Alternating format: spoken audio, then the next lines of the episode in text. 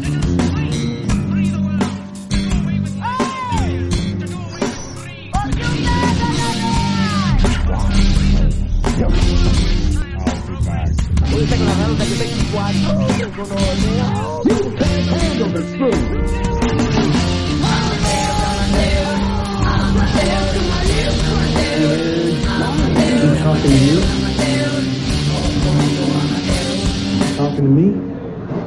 Más, parceros? Estamos una vez más aquí en uno de nuestros capítulos de Cinéfilos Amateurs. Estamos muy felices de poder hacer este capítulo que ha tenido como ciertas peripecias y que al fin hoy podemos grabar. Como siempre, darle la bienvenida a Lisa, que nos está ayudando un montón en esta creación de contenido durante esta cuarentena, que después de ciertas reflexiones no sabemos cuánto va a durar. Ojalá Cristo Dios Redentor, si existe, nos escuche y nos permita salir de este encierro. Eh, a Momo en el control de audio, muchas gracias por siempre ser nuestro oyente número uno. Y hoy tenemos una invitada, una parcera de, de hace muchos años, que es diseñadora gráfica, Valentina Urrea, que nos va a estar conversando un poquito de lo que piensa de esta película, tanto desde su concepción de espectadora como desde su concepción de diseñador. Valentina, bienvenida. Hola, ¿cómo estás? Hola, muy bien. alegra mucho que me hayan invitado. Y bueno, ahora sí, pongámonos en la tarea. A Nina, una película animada, por acá dice que es comedia, es una película infantil, eh, coproducida entre Colombia y Uruguay, dirigida por Alfredo Soderquit, que es una adaptación de la novela del escritor y dibujante uruguayo Sergio López Suárez, la adaptó Federico Ibanier y es Anina Yatay Salas, un hombre capicúa, la historia de una niña que por ciertas problemáticas en el colegio y porque le hacen bullying, porque es un nombre es Capicúa, tiene un problema con la directora y bueno, habla más o menos de esa lucha entre ella y de cierta manera el colegio, así lo sentí yo. La película está en retinalatina.org, se ganó el premio Iris a Mejor Obra del Año en Cine en el 2014, ah bueno, sí, fue una película que se estrenó en el 2013, se gana el Kid Choice Award México para Mejor Película, bueno, no se lo gana, tiene una nominación, tiene nominaciones a premios platino, como mejor película de animación y mejor coproducción iberoamericana, eh, premio Ariel, mejor película iberoamericana en, nominación, Festival Internacional de Cine de Cartagena tiene una nominación como mejor película y mejor director, y en el Festival de Cine Independiente de Buenos Aires tiene una nominación por el voto del público. Es una película muy bella, muy bonita visualmente y también como muy tierna con su historia. No sé si Lisa de pronto tiene algún dato curioso.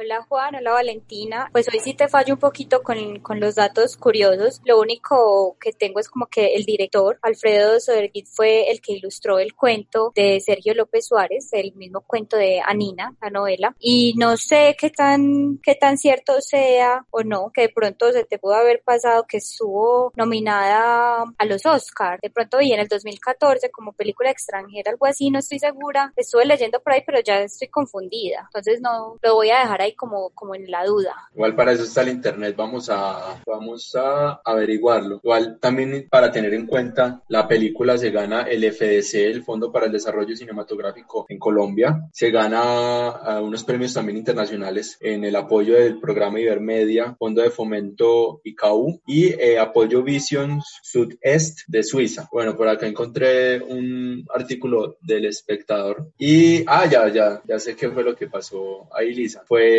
una de las películas elegidas para representar a Uruguay. O sea, no es que haya pasado, seguro la, la pasaron para, el, para los premios y, bueno, no llegó a ser nominada, pero lo que hacen acá eh, también es eso, escogen las películas que quieren que participen en esos premios y, y, ya pues que las nominen o no es decisión de la academia. Y bueno, no siendo más, después de dar estos detallitos pequeñitos de Anina, película que pueden encontrar en retinalatina.org, vaya véanla, que a partir de acá empezamos con los spoilers y hablar de la película, véanla, vuelven, nos escuchan y si por ahí tienen algún comentario, pues nos no lo hacen saber. Eh, recuerden que nosotros estamos en iBooks, Facebook, Instagram, Twitter y YouTube como Conversine y este contenido en específico lo encuentran en Spotify, Deezer, Google Podcast y Apple Podcast como cinéfilos amateurs. Bienvenidos a todos.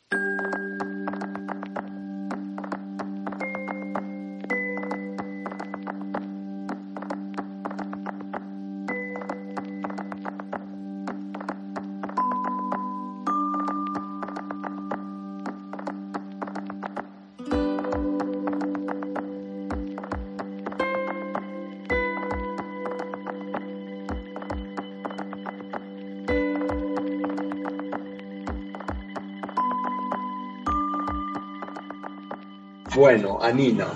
Anina, Anina, Anina. Antes de ponernos en materias técnicas y todas estas vueltas que nos gusta hablar, vamos a ver qué pasa con esto. Entramos a ver una película que yo digo que es súper tierna, en todos los sentidos, desde las ilustraciones, animaciones, desde cómo explican los conflictos, desde cómo eh, los personajes hablan, desde la lucha con el nombre de Anina. Y Anina es una, una chica muy querida por sus padres que de cierta manera tiene algunos conflictos con algunos de sus compañeros, pero específicamente tiene problemas con Giselle y bueno, esto la lleva a agarrarse el pelo y mechonearse y esto lo que hace es que ellos, eh, tanto Giselle como Anina vayan a la dirección, les pongan un castigo y las pone en el mismo lugar y las pone a converger con, con algo en común. Entonces empecemos con eso. ¿Qué opinan de la peli? ¿Qué les pareció? No sé si yo fui el único que me pareció tierno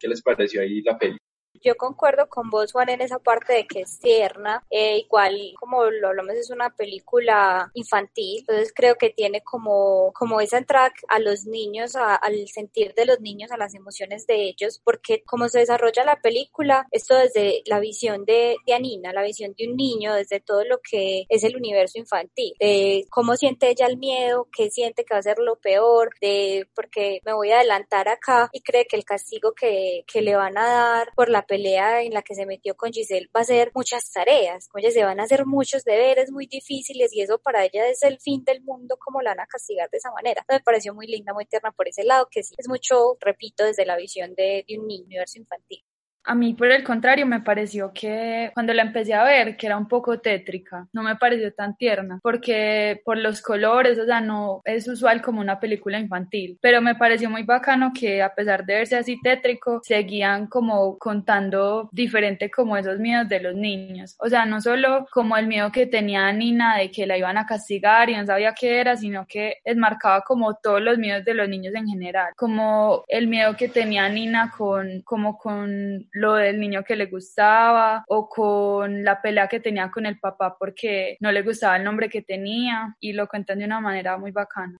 ahí es muy chévere ver ese punto de vista, porque sí, todo es como un poco tétrico, incluso eh, las imágenes que tiene Anina en su cabeza eh, son muy diferentes a, lo, a la realidad, como cómo es que ve a la directora eh, como una araña, pues no me acuerdo qué monstruo es, pero como un monstruo, pero yo sigo quedándome con que igual es como tétrico, pero no es como tétrico de uy, qué miedo, sino como de, ay, le da miedo eso, qué, qué linda, y es como que lo refuerzan, o sea, si puede haber de pronto ahí un, eh, una contravía de, de, la narración con respecto a lo que nos cuentan y a lo que vemos, pero lo que hace es reforzar ese, ese diálogo y ese discurso narrativo de Anina, porque desde que se presenta el personaje, uno dice como que, oh, yo soy Anina Yatay Salas, mi nombre es una capicúa, entonces uno es como que, ah, qué, qué linda. Entonces todas esas cosas como que son, como que por eso es que yo digo que es tierno, no, no solo por, por lo estético, sino por el discurso y por la voz que tiene el personaje ahí. Y también qué es esa, eh, esa lucha que no, pues no todo el mundo la ha tenido, o si la ha tenido no la ha tenido de la misma manera, y es esa lucha de, hay algo que yo siento que está mal, pero que no sé cómo se puede cambiar, y en este,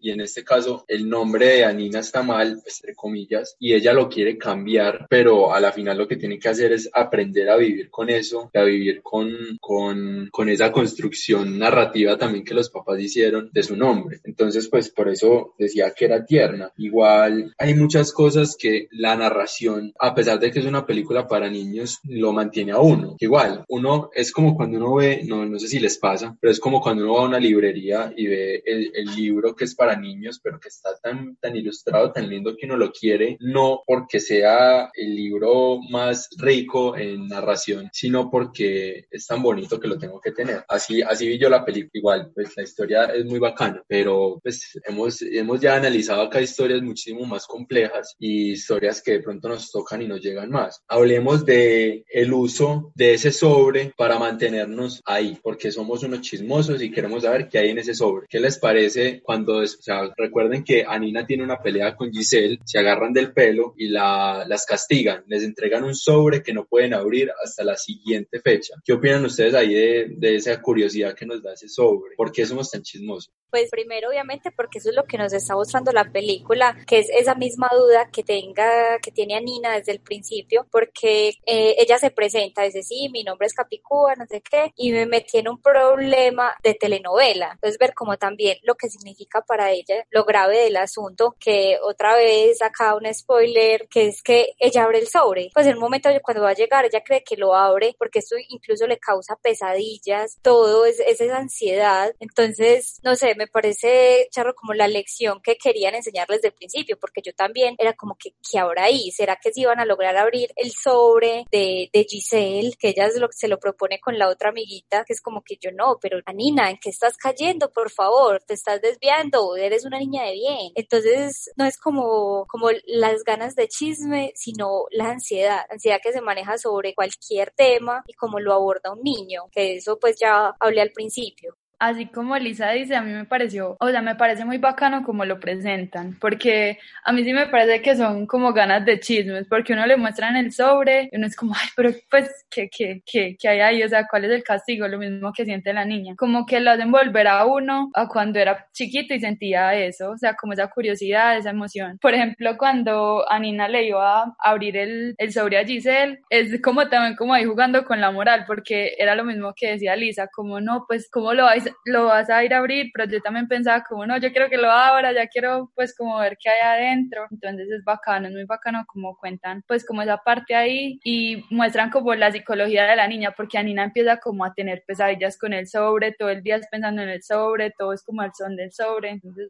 y nos devuelve a, a, a, los pequeños problemas de la vida. O sea, no, que igual, todos en las etapas en las que estamos, creemos que los problemas que estamos teniendo son los peores y después crecemos y miramos hacia atrás y no, los problemas no eran los peores. Pero los problemas de un niño sí son una cosa completamente diferente. Y vemos a Nina como una persona sumamente, o sea, una persona que lo que quiere es que no la jodan, pero que como muestran al, al enemigo principal, al antagonista, que es eh, Giselle, la muestran como si, como si tuvieran tenido un problema gigantesco, pero realmente es un problema de su posición, o sea, no, no, son, no son enemigas porque haya pasado algo concreto con ellas, sino porque las dos sospechan que se van a caer mal. Entonces, me parece charro esa, como, como va explicando a Nina, es su entorno, que igual ahí también me dejan una pequeña duda, y es que eh, presentan a, al niño que eh, se abre la cabeza como si fuera un posible amor o así lo entendí yo, y después nos damos cuenta que no, que no es el amor de ella, así que es otro, Jonathan. Entonces, sí me parece muy bacano eso, que, que esas problemáticas de niño lo hacen, lo hacen sentir a uno viendo la película como otra vez como un niño. ¿Qué piensan ustedes de la suposición? Porque como ya dije, entramos en la suposición y realmente no sabemos si esta, estas dos niñas tuvieron un antecedente o si sencillamente cuando se ven por ahí se caen mal. Por ejemplo, cuando empezó la película, o sea, no daban como un contexto de relación entre ellas dos, pero, o sea, para mí, ella misma a Nina le decía la elefanta, era como si fuera la niña bullying, como, sí, me recordaba como a mí en el colegio, como huyendo de la niña que hacía bullying. Y son, yo creo que es algo que siempre hacemos así, intentemos no hacerlo, uno siempre supone, como que necesita contextualizar una historia, sea lo que sea que esté viendo, para ir como empezando a entender y de ahí como sacar conclusiones y empezar pues como a cambiar, como, ah, esto no era así o este contexto que crees si era o no.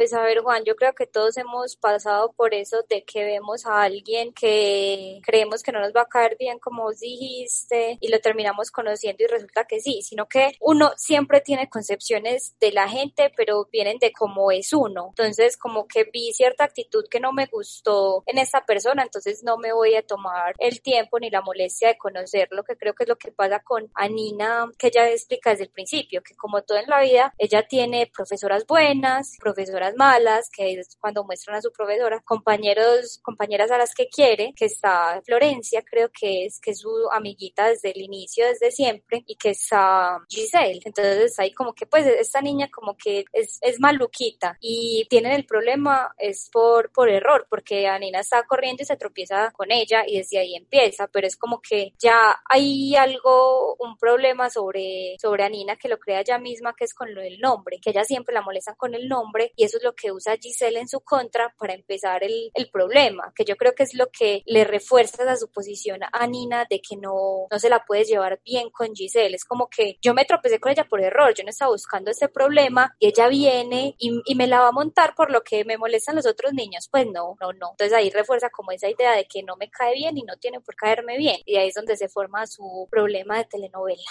Uno no debería suponer, pero si uno le quita la suposición a la vida, yo creo que se vuelve un poquito aburrida por lo mismo, porque uno, que todos nosotros tenemos actitudes que creemos que no tenemos y que se las criticamos a otras personas, pero que al final de cuentas hasta, hasta tenemos. Entonces, en este caso, eh, Anina con esta cuestión, con este conflicto que tiene con Giselle, termina convirtiéndose en Giselle y pues lo explican de una manera literal, que eso sí no lo hemos hablado la obviedad de esta película en la narrativa, que igual pues, es una película de niños, entonces eh, se desarrolla de una, de una, manera diferente, pero que literalmente Anina se convierte en la elefante. Y yo sí quiero que, que miremos a ver si fue un error o no haberle puesto la elefante, o si es, un, o si es alguna cuestión de, de algo coloquial de Uruguay, porque es que, perdón si, si soy muy chanda, pero yo no lo, yo no lo asocié directamente con, con que es la bully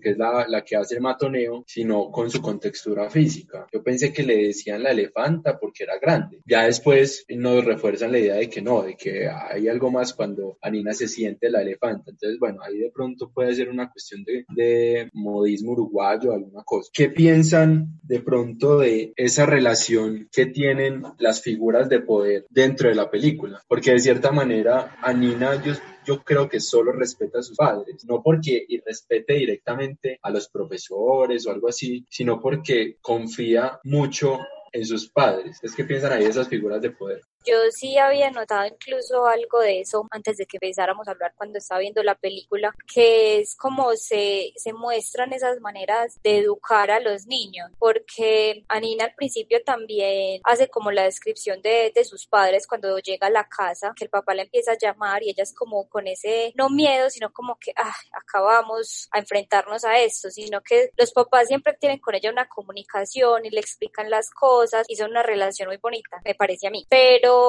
eh, cuando muestran a las vecinas, a las vecinas chismosas, que incluso le prestan disque un libro viejo que se le están cayendo las hojas a la mamá, eso me parece pues que ya dice mucho, que es como que pues mira, con, yo era profesora y enseñaba con esto y esto es la ley y así es que se tiene que hacer, mientras que, que los papás le construyen como una realidad diferente, que es lo que ella siente, que, que se exprese y todo esto, porque hay un mensaje de la, en la película la que es eh, La letra con sangre entra, que lo dice mucho también la profesora. Y yo creo que lo muestran también de la manera en que la profesora mala, que ella considera como mala, también es muy adulta, así como las señoras, las vecinas chismosas, mientras que la profesora que ella considera que es buena y sus papás también se ven como más jóvenes. Entonces es como esos modelos de, de educación que le ponen. No es que ella irrespete a los otros, sino que tiene como desde la casa su, su educación, su formación diferente, que es de expresarse, que es de, ser ella y por eso tiene también su problema con su nombre Capicúa, creo que también está desde, desde esa parte de la crianza. Las fantasías que ella tiene, que nos muestran, que ella se, se va mucho a lo, a lo feliz cuando, digamos, rompen el librito que le prestan las, las señoras chismosas que ya mencioné, que ella está ahí, que les dice como que puercas,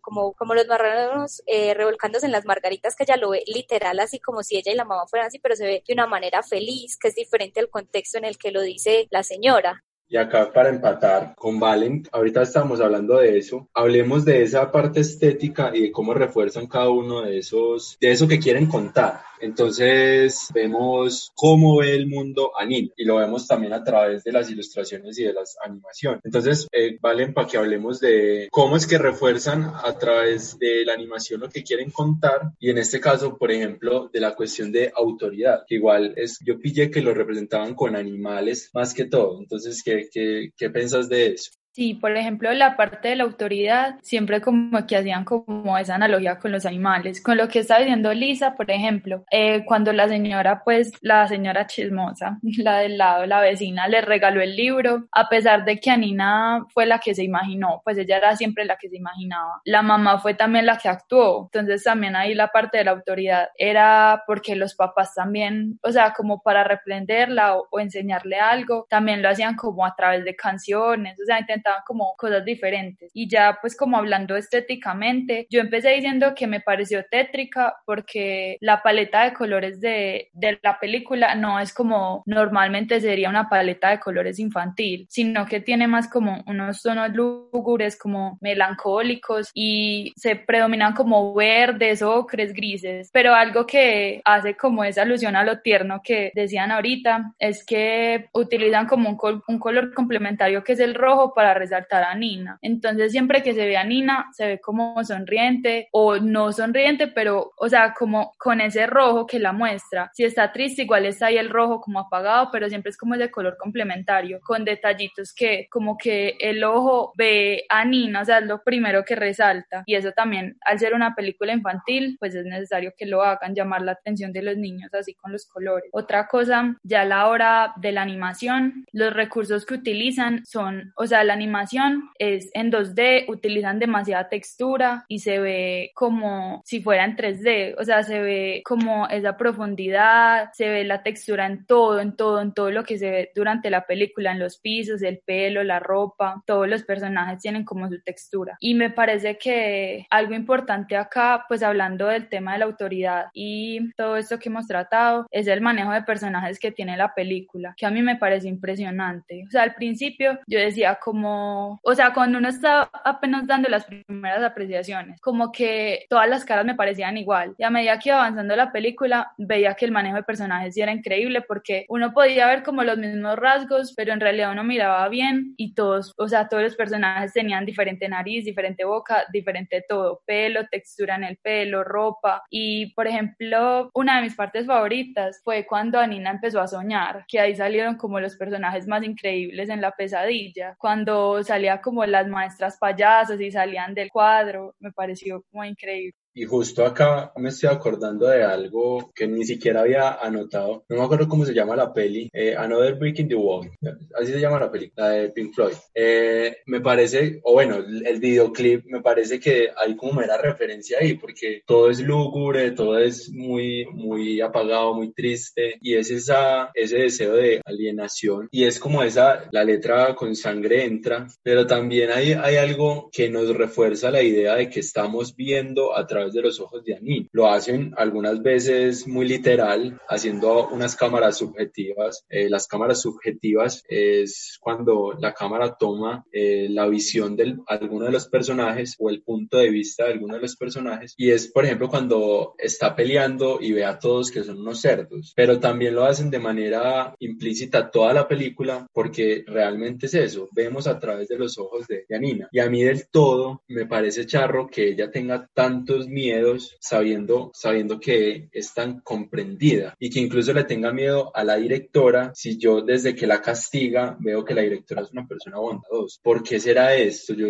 yo, yo no entiendo si de pronto es que es una situación extrema o si es una situación de inseguridad de pronto del personaje. Yo creo que sí es algo de inseguridad de, del personaje desde el mismo nombre que hacen tanto énfasis en él y en todos los palíndromos que se puedan ver ahí en, en, la, en la película, porque ella desde el principio dice que sí, que, que la han molestado por el nombre, que el papá está obsesionado, que no sé qué, entonces desde que ella la molesta, ella tiene como esa tendencia a ver que todo le va a ir mal, porque le dijeron, ah, es que un nombre capicúa es buena suerte, y ahora si tenés los tres es triple buena suerte, que ella no cree que la tenga, que igual siempre la está pidiendo, pero cree que todo le va a salir mal, a menos de que, de que invoque su, su triple capicúa y como que mismo mi suerte, mi suerte, mi suerte, todo, todo le va a ir mal, porque siempre como dije, como vengo diciendo todo este capítulo, que todo es desde la, la visión de los niños y de cómo sienten las cosas. Y volviendo a lo obvio que vos mencionabas, Juan, que nos explican todo así como facilito, porque es una película para, para niños, que son esas exageraciones al tema que tocaba Valentina de los colores y todo esto, de esa escena en la que ella está teniendo pesadillas, que las maestras salen como de las ventanas, de los cuadros, no sé qué sea, que se ve tanto como tanta luz, tanta sombra, ese color rojo se ve más intenso ahí, que como ella decía, se identifica mucho al personaje por su cabello rojo, pero también los tonos en los que se ve que puede ser como algo bueno o algo malo, en este caso ese temor representado así con, en contraste con, como con ese negro, según recuerdo yo, me parece que hace, acentúa esa idea de que ella es muy insegura, de que tiene ese miedo, de que necesita tener la suerte que supuestamente le trae el nombre y que de cierta manera nos muestran unos personajes que algo, o bueno, no unos personajes, realmente son dos personajes que construyen completamente sin añadir, pues el, el, papá es el que es, la mamá es la que es y la directora es la que es, pero unos personajes que nos muestran cómo se van transformando y hasta dónde llegan. Y también nos muestran esa, esa inocencia y esa crueldad de los niños, que por ejemplo, Anina no se sintió mal porque abrió el sobre, o bueno, sí se sintió mal, pero se sintió peor porque fue ella quien lo abrió Giselle, o sea, queriendo desear que de pronto las dos lo hubieran abierto. Entonces, me parece bacano cómo se van transformando, y Valentina lo mencionó poco, esas cuestiones morales de los personajes y que lo vamos entendiendo poco a poco, que el antagonista acá es Giselle, pero que realmente Giselle, ¿qué ha hecho? O sea, le dijo, le dijo eh, Capicúa, Capicúa, Capicúa tres veces Capicúa y, ya después de eso, ¿qué pasó? Porque yo veía a Giselle como en, en pasividad, nos daban unas pistas. Algo pasaba con Giselle que no podíamos ver, pero sí veíamos a, Nina volviéndose piloba, que se volvía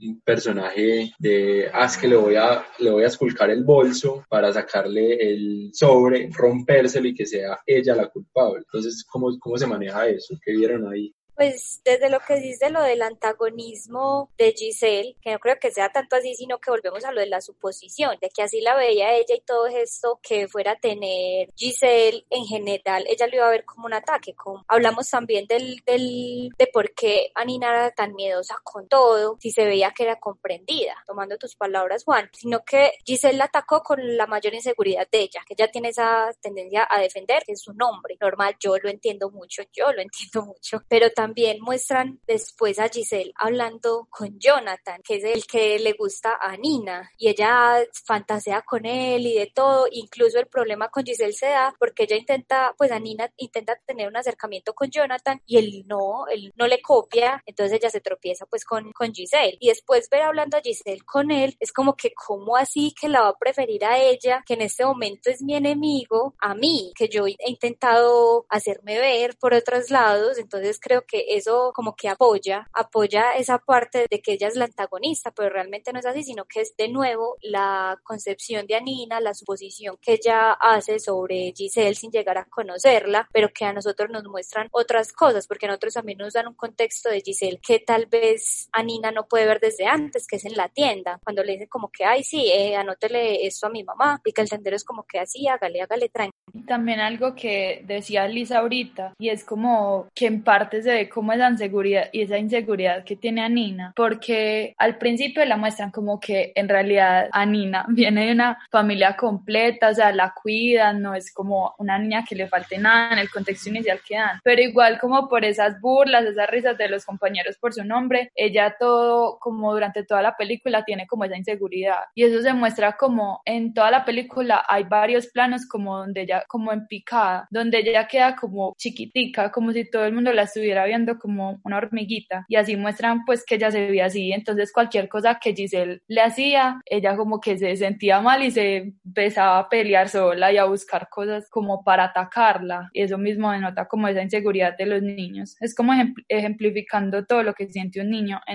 durante la película. Que también es muy bacano a veces el, el, uso enfático de los recursos narrativos que hay. Voy a tomar otra vez el ejemplo de, de Giselle diciéndole Capicúa, Capicúa, Capicúa, tres veces Capicúa, es lo mismo que hizo el, el, el, director, exactamente lo mismo, a través del discurso y los elementos narrativos y pues como son las cámaras, los planos, eh, el sonido, claro pues que como siempre, siendo muy poco juiciosos, no nos acordamos casi de esa parte sonora, por lo menos de la música, pero sí es como cómo refuerzan esos, esas sensaciones. Y ahorita también lo hablábamos con, con Valentina antes de empezar, y es esos planos donde muestran también la inestabilidad que tiene ella con respecto a las pequeñeces de la vida, pero que son cosas gigantes. Y es también eso que tiene ella acá en, en la cabeza, a Nina. Y cómo lo demuestran con esos planos que son como, como Valentina lo hacía, como en diagonales, que esos planos se llaman planos aberrantes o que es cuando, cuando el horizonte no está nivelado, eh, eso es un desencuadre y por lo general lo que hace es desestabilizar al personaje, ponerlo en una, en una posición de desequilibrio. Y sí, también se conoce como un plano aberrante o un plano holandés. Entonces hablemos de eso, de qué necesita Anina para la estabilidad, sabiendo que la estabilidad la tiene, pero lo que no tiene es la seguridad en su cabeza. Y para que analicemos específicamente la escena de ella y Jonathan en el bus, que es una escena muy romántica de desamor, en donde se encuentra a, Jonathan casándose con Giselle, pero que es algo que pasa en su mente. ¿Qué piensan de eso?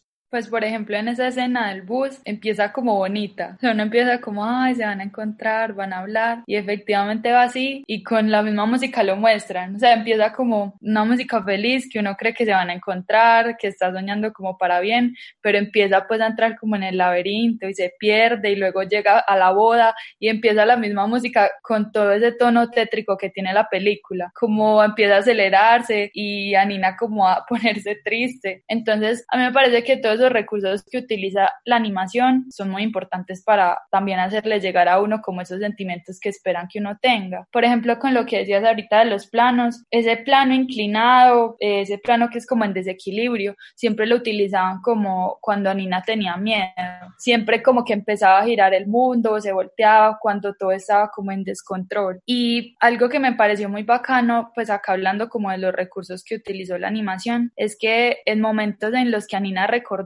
para no haber como una, uno confundirse ahí, utilizaban como un cambio de animación que se notaba mucho, pero igual iba como muy bien con la animación que estaban utilizando. Era como una animación, seguía siendo en 2D, pero ya no tenía texturas, era más bien plana y no era tan detallada, pero igual como que servía a uno para entender que era un recuerdo. Entonces son recursos que utilizaban muy bien en la película que yo quiero comentar ahí a modo realmente de suposición y de análisis cinematográfico, que es que nosotros viendo a el presente de Anina, vemos objetivamente a esos, a esos personajes, por tanto por eso los vemos con textura, con pues cómo están ilustrados y animados. Y me parece que los recuerdos de Anina es cómo es Anina, lo, lo pequeña que es, lo frágil, eh, son de pronto una, unas ilustraciones no, no, o sea, son muy elaboradas obviamente porque para llegar a, esa, a ese concepto hay que tener pues mucha cabeza, pero como lo plantean es como si dibujara la misma Anina el recuerdo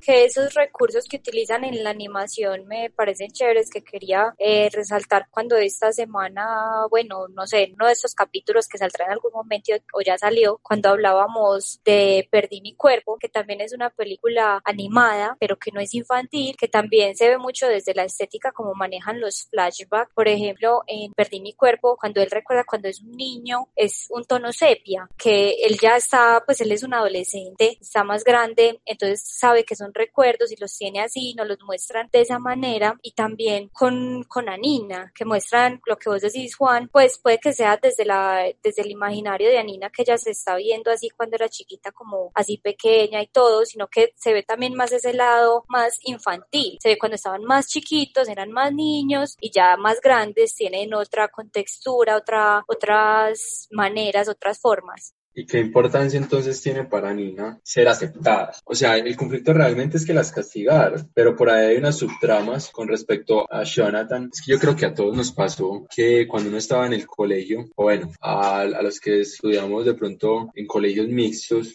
y nos gustó alguna persona de ahí y no queríamos que nos diera los picos ni nada, queríamos que jugara con nosotros, chucha cogía. Entonces yo creo que lo muestran ahí de, de esa manera, como esa aceptación. De pronto es que a Nina no se siente aceptada o, o qué? ¿Cómo lo ven ahí? También va de lo que ya hemos hablado, que es la inseguridad de Anina y el problema que tiene con el nombre. Y es desde que, y un problema que uno creo que ya viene a entender más grande o asimilar, que es desde que vos no te aceptes vos mismo, ¿a quién te va a aceptar? O sea, si viene toda esa problemática de quién sos vos mismo y a quién te estás enfrentando, entonces si Anina no acepta su nombre, si no le va a gustar su nombre Capicúa, que ella llega a decir a la casa es que mi nombre es horrible, la abuelita le entrega una lista con los nombres más feos para hacerla sentir que ella no tiene el nombre feo, hasta que ella dice, mira, mi nombre, mi nombre no, no es tan feo, entonces ya se acepta a ella y ya por fin puede tener como otra relación con los demás, con Jonathan, por ejemplo, que ya sí a jugar y todo. Como vos decías, eso de, las relaciones de los niños que son para jugar chucha cogida, lo que fuera. Y después de todo esto, de esa, de esa aceptación que de pronto está pidiendo ella y que, que a la final es, es lo que dice Lisa, bueno, así también lo veo yo, es que primero se tiene que aceptar ella misma. Y a mí, papá son uno a super triunfo, me encantaron y, y cómo, y también cómo, cómo se va transformando esa visión que yo creo que todos tuvimos de las maromas que hacen los papás de uno cuando uno está chiquito y uno es como que, ay no, por favor no, sáquenme acá, trágame tierra, por favor deja de hacer eso, que estás haciendo? Pero que después cuando uno va creciendo, uno le da nostalgia que de pronto no vuelvan a hacer eso. O si lo hacen, uno ya no se siente como trágame tierra, sino que es tierno, es como que, que genial. Y lo muestran pues con, con, el papá cantándole a Nina y a Nina como que, ay, por favor, ya no más, no lo vuelvas a hacer, pero después a Nina es como que, papi, y le canta, que es cuando se empieza a aceptar. Entonces, para que vayamos ya cerrando esto, vamos a ir a las conclusiones y veredictos finales para que digamos qué fue lo que nos pasó en esta película, que si nos gustó, que si no nos gustó, entonces nos vemos en la siguiente sección. Ahí vamos.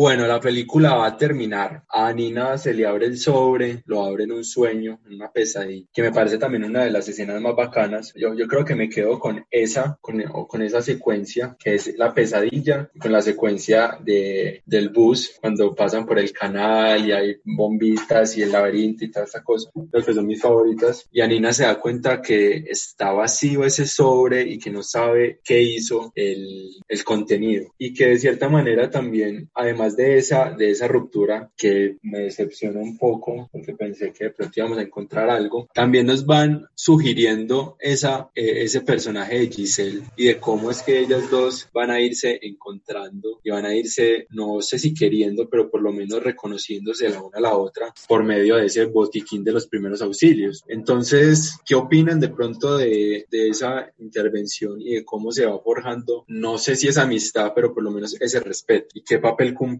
cumplen, ahí eh, esas figuras de autoridad, pero de autoridad positiva. No la letra con sangre entra, sino venga, hablemos. ¿Qué opinan de eso? Pues a mí me parece que en la película lo muestran tal cual como le pasa a uno, como que a Nina empezó a juzgando a Giselle y luego cuando se la encontró ese día en la tienda que escuchó luego hablando a los vecinos diciendo pues que el papá estaba lejos, ahí la niña empieza a reflexionar como pues como gallo que le hice a Giselle porque la trató mal sin saber que ella también tenía problemas. Ahí empieza como no tanto como a volverse full amigas, pero sí como a Nina reflexionar de lo mal que se había comportado con ella sabiendo que ella también tenía sus problemas. Y ahí, por ejemplo, cuando ella vuelve de la tienda, que el papá le dice que, ah, que ella es desesperada preguntándole al papá que si Australia es muy lejos, que cuando Giselle va a ir con el papá, y el papá le dice como que no, no, pues tranqui, tranqui, como que la invitemos a, a comer, no sé qué era, pancake, bueno, lo que estuvieran cocinando, que la invitaran a la casa, y Anina es como, ¿qué? A Giselle, y luego es como, ah, bueno, sí, hágale, es bacano, como muestran eso ahí, como la niña empieza a reflexionar sobre cómo se comportó con Giselle y que ella era la nueva elefanta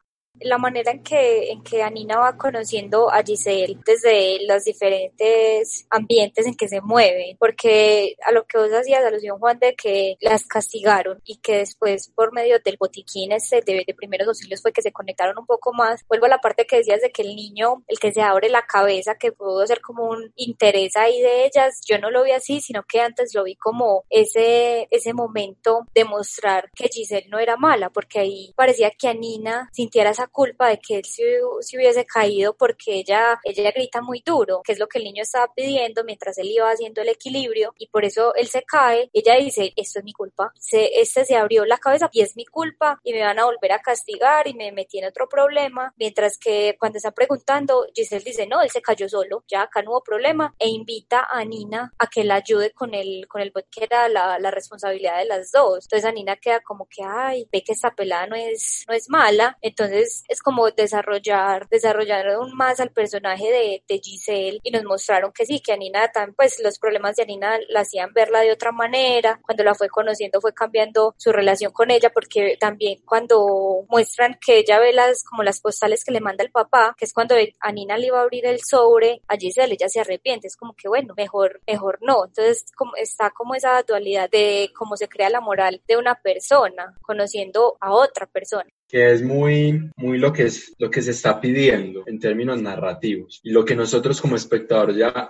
empezamos a anhelar, que no es tanto esas figuras de bueno y malo, aunque pues obviamente hay algunas producciones que lo necesitan así, sino esas figuras grises que terminamos entendiendo y terminamos empatizando. Y esa, yo creo que esa es la palabra del año, la cuestión de empatía. Y eso es lo que termina resultando en Anina. Anina empatiza con, con Giselle, se pone el lugar en, el que ella está viviendo y empieza a maquinar y a decir como que algo pasa y las cosas no son porque son. O sea, Giselle no es mala porque es mala. Y ahí vamos entonces que después de estas construcciones y después de estos descubrimientos y después de que Anina abrió en su sueño por accidente el sobre, nos vamos a dar cuenta de qué es lo que tiene esos sobres y de cómo es que va a reaccionar esta araña, pues la profesora, que a mí realmente nunca me, me pareció mala. Y realmente siempre me pareció como muy dentro de sus metodologías de enseñanza que lo que quería era que estas dos niñas conectaran bajo lo mismo y es una responsabilidad igual para los dos. Y nos damos cuenta que lo que hay ahí en ese sobre no es realmente nada y que no hay consecuencias feas, sino que hay que entender que nosotros mismos llenamos el sobre del otro con las cosas buenas que tenemos. Me pareció pues muy genial ahí. ¿Qué opinan de pronto de esa,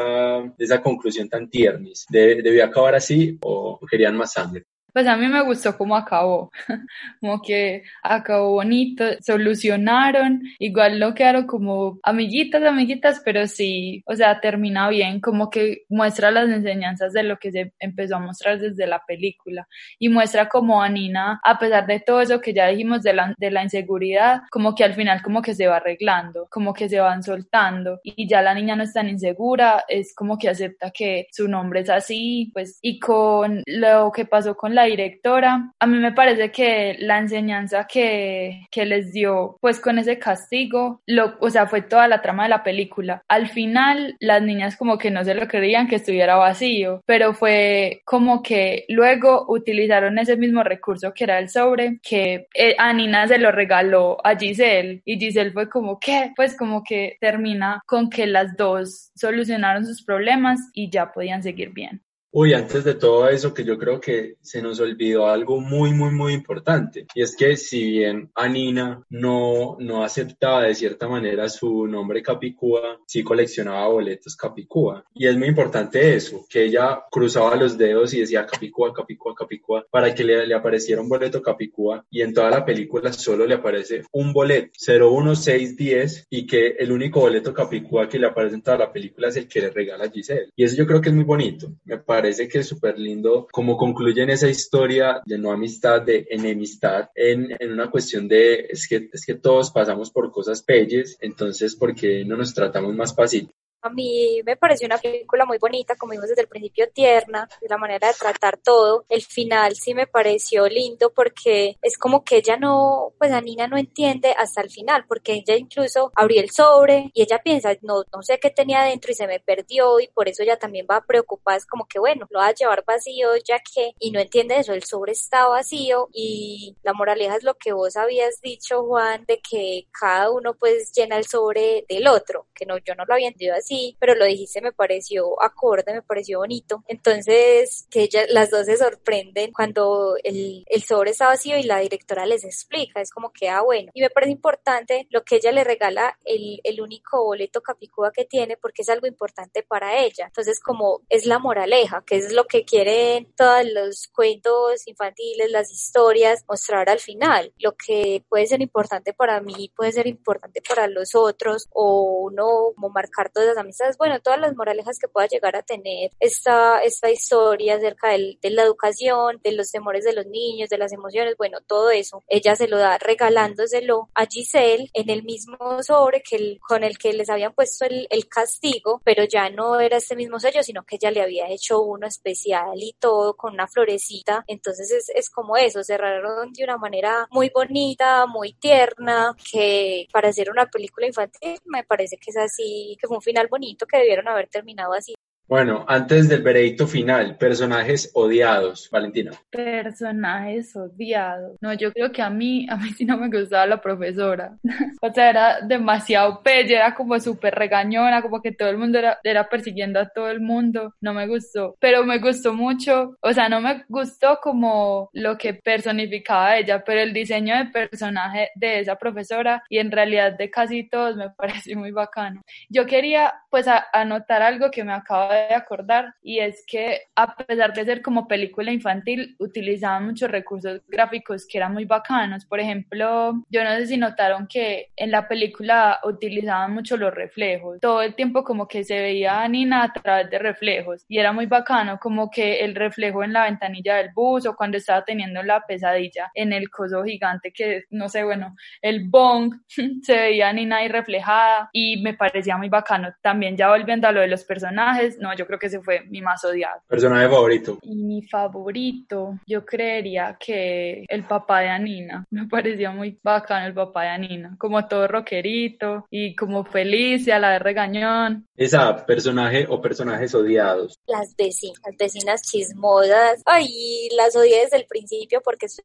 rodeada de ese tipo de vecina. Entonces, como por esa parte era como que, ay, qué fastidio. Pero bueno, lo que decía Valentina acá de lo de los personajes, que me acordó algo que decía más temprano en el, en el capítulo, que al principio no creía que todos los personajes eran iguales. Y algo que me gustó mucho era ver los ojos de los diferentes personajes, que unos eran sencillos así en negro y a otros les ponían como el iris así azul o café. Bueno, sí me pareció muy bonito eso. Y antes de que me preguntes, Juan, el personaje favorito, para mí también es el papá. O sea, es, es un papá hermoso, me parece precioso como la manera que la trata ella, como quiere compartir ese amor, obsesión que tiene por los palíndromos, por todo eso, que se lo comparte a ella y de ahí nace esa relación. Me parece hermosa esa relación de, de padre e hija. Bueno, mis personajes odiados son las señoras estas que ojalá en la vida me encuentre con algún, aunque bueno, por acá una señora de los buñuelos que definitivamente cansona, pero sí, las vecinas yo creo que, yo creo que son las más odiadas por mi, persona. Y el personaje favorito, concordamos los tres, es el papá, el papá es lo mejor, lo amo, gracias papá por existir y enseñarle los palíndromos a, a Nina. Ahora sí, veredicto final, ¿qué les pareció la película? Buena, maluca, eh, se la volverían a ver, la recomiendan, no la recomiendan, Valentina. Yo me la volvería a ver, ya, o sea, más que por, ya me vi la historia, la vería como un referente, porque en serio que mi parte, o sea, no mi parte, no sé, mi recurso, como la forma de elaboración de la animación, lo que más me gustó fue cómo texturizaban, me pareció demasiado increíble, porque lleva demasiado trabajo hacer como esas texturas así y animarlas, o sea, me pareció muy bonito,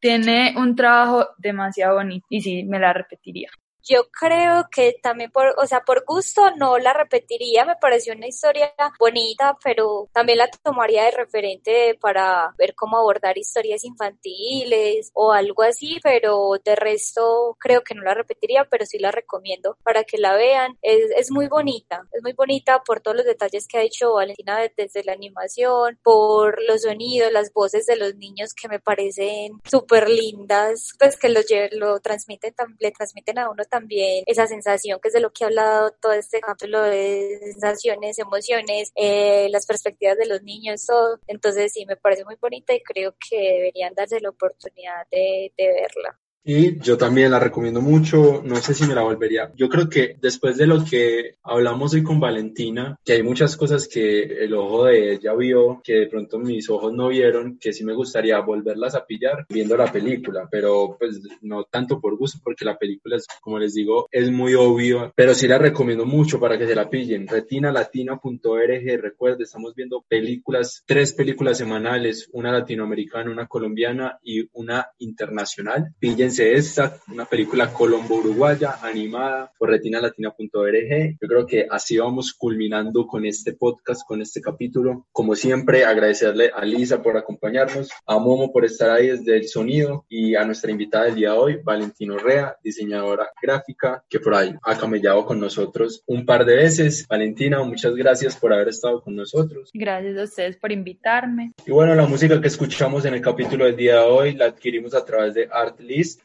Your Face de LMOP y Voices de Eyal Raz, música adquirida a través de Artlist. Agradecerle a Angie Sierra Soto, más conocida como Maco, que es la encargada de la parte gráfica de tanto de este podcast como de Conversine, que es la red para el fomento del desarrollo cinematográfico audiovisual de Antioquia. Vaya, síganla, denle mucho amor. Aparece en Instagram como arroba maco-sktsh,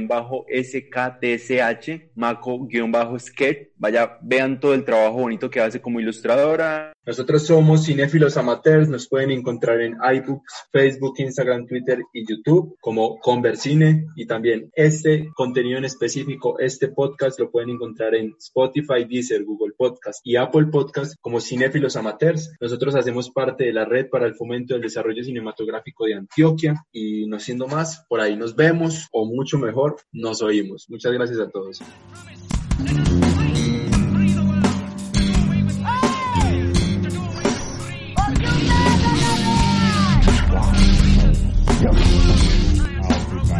Hoy está la ruta que 24 con Talking